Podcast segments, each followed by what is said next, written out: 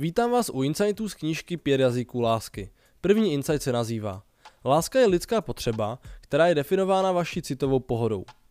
Jestli existuje v češtině slovo, které je naprosto zásadní a zároveň naprosto matoucí, tak je to slovo láska. Navzdory jeho mnoha významům se však filozofové i náboženští myslitele shodují, že láska je nezbytná pro plnohodnotný a spokojený život. Jak byste tedy měli o lásce přemýšlet? No především je důležité nenechat se zmást mnoha definicemi tohoto slova. Místo toho byste se měli soustředit na typ lásky, který je klíčový pro vaše emocionální zdraví.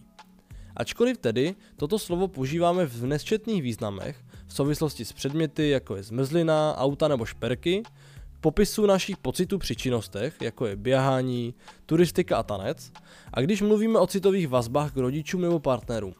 Používáme ho také k označení romantického pocitu. A nejjednodušší způsob, jak definovat, co pro vás láska znamená, je podívat se na zdroje vašeho citového naplnění.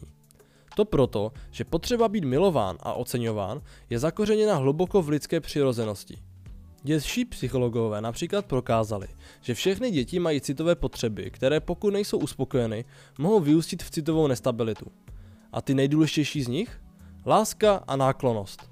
Láska je tedy zjevně důležitá a je třeba ji nějak měřit. Jedním ze způsobů, jak změřit, zda jsou vaše emoční potřeby naplněny, je věnovat pozornost své nádrži lásky. Stejně jako auto nemůže jezdit bez benzínu, nemůžete fungovat bez lásky. A pokud vaše potřeba lásky a náklonosti není dostatečně uspokojena, skončíte s prázdnou nádrží. Udržování plné nádrže lásky je nezbytnou součástí zdravého manželství. Všechna pevná manželství potřebují palivo. Autor v knižce popisoval klienta, který si myslí, že finanční zisk a hmotné statky nemohou nahradit prázdnou nádrž lásky. Podle jeho názoru přepichový život, drahá auta a dům na pláži nic neznamenají, pokud vás žena nemiluje.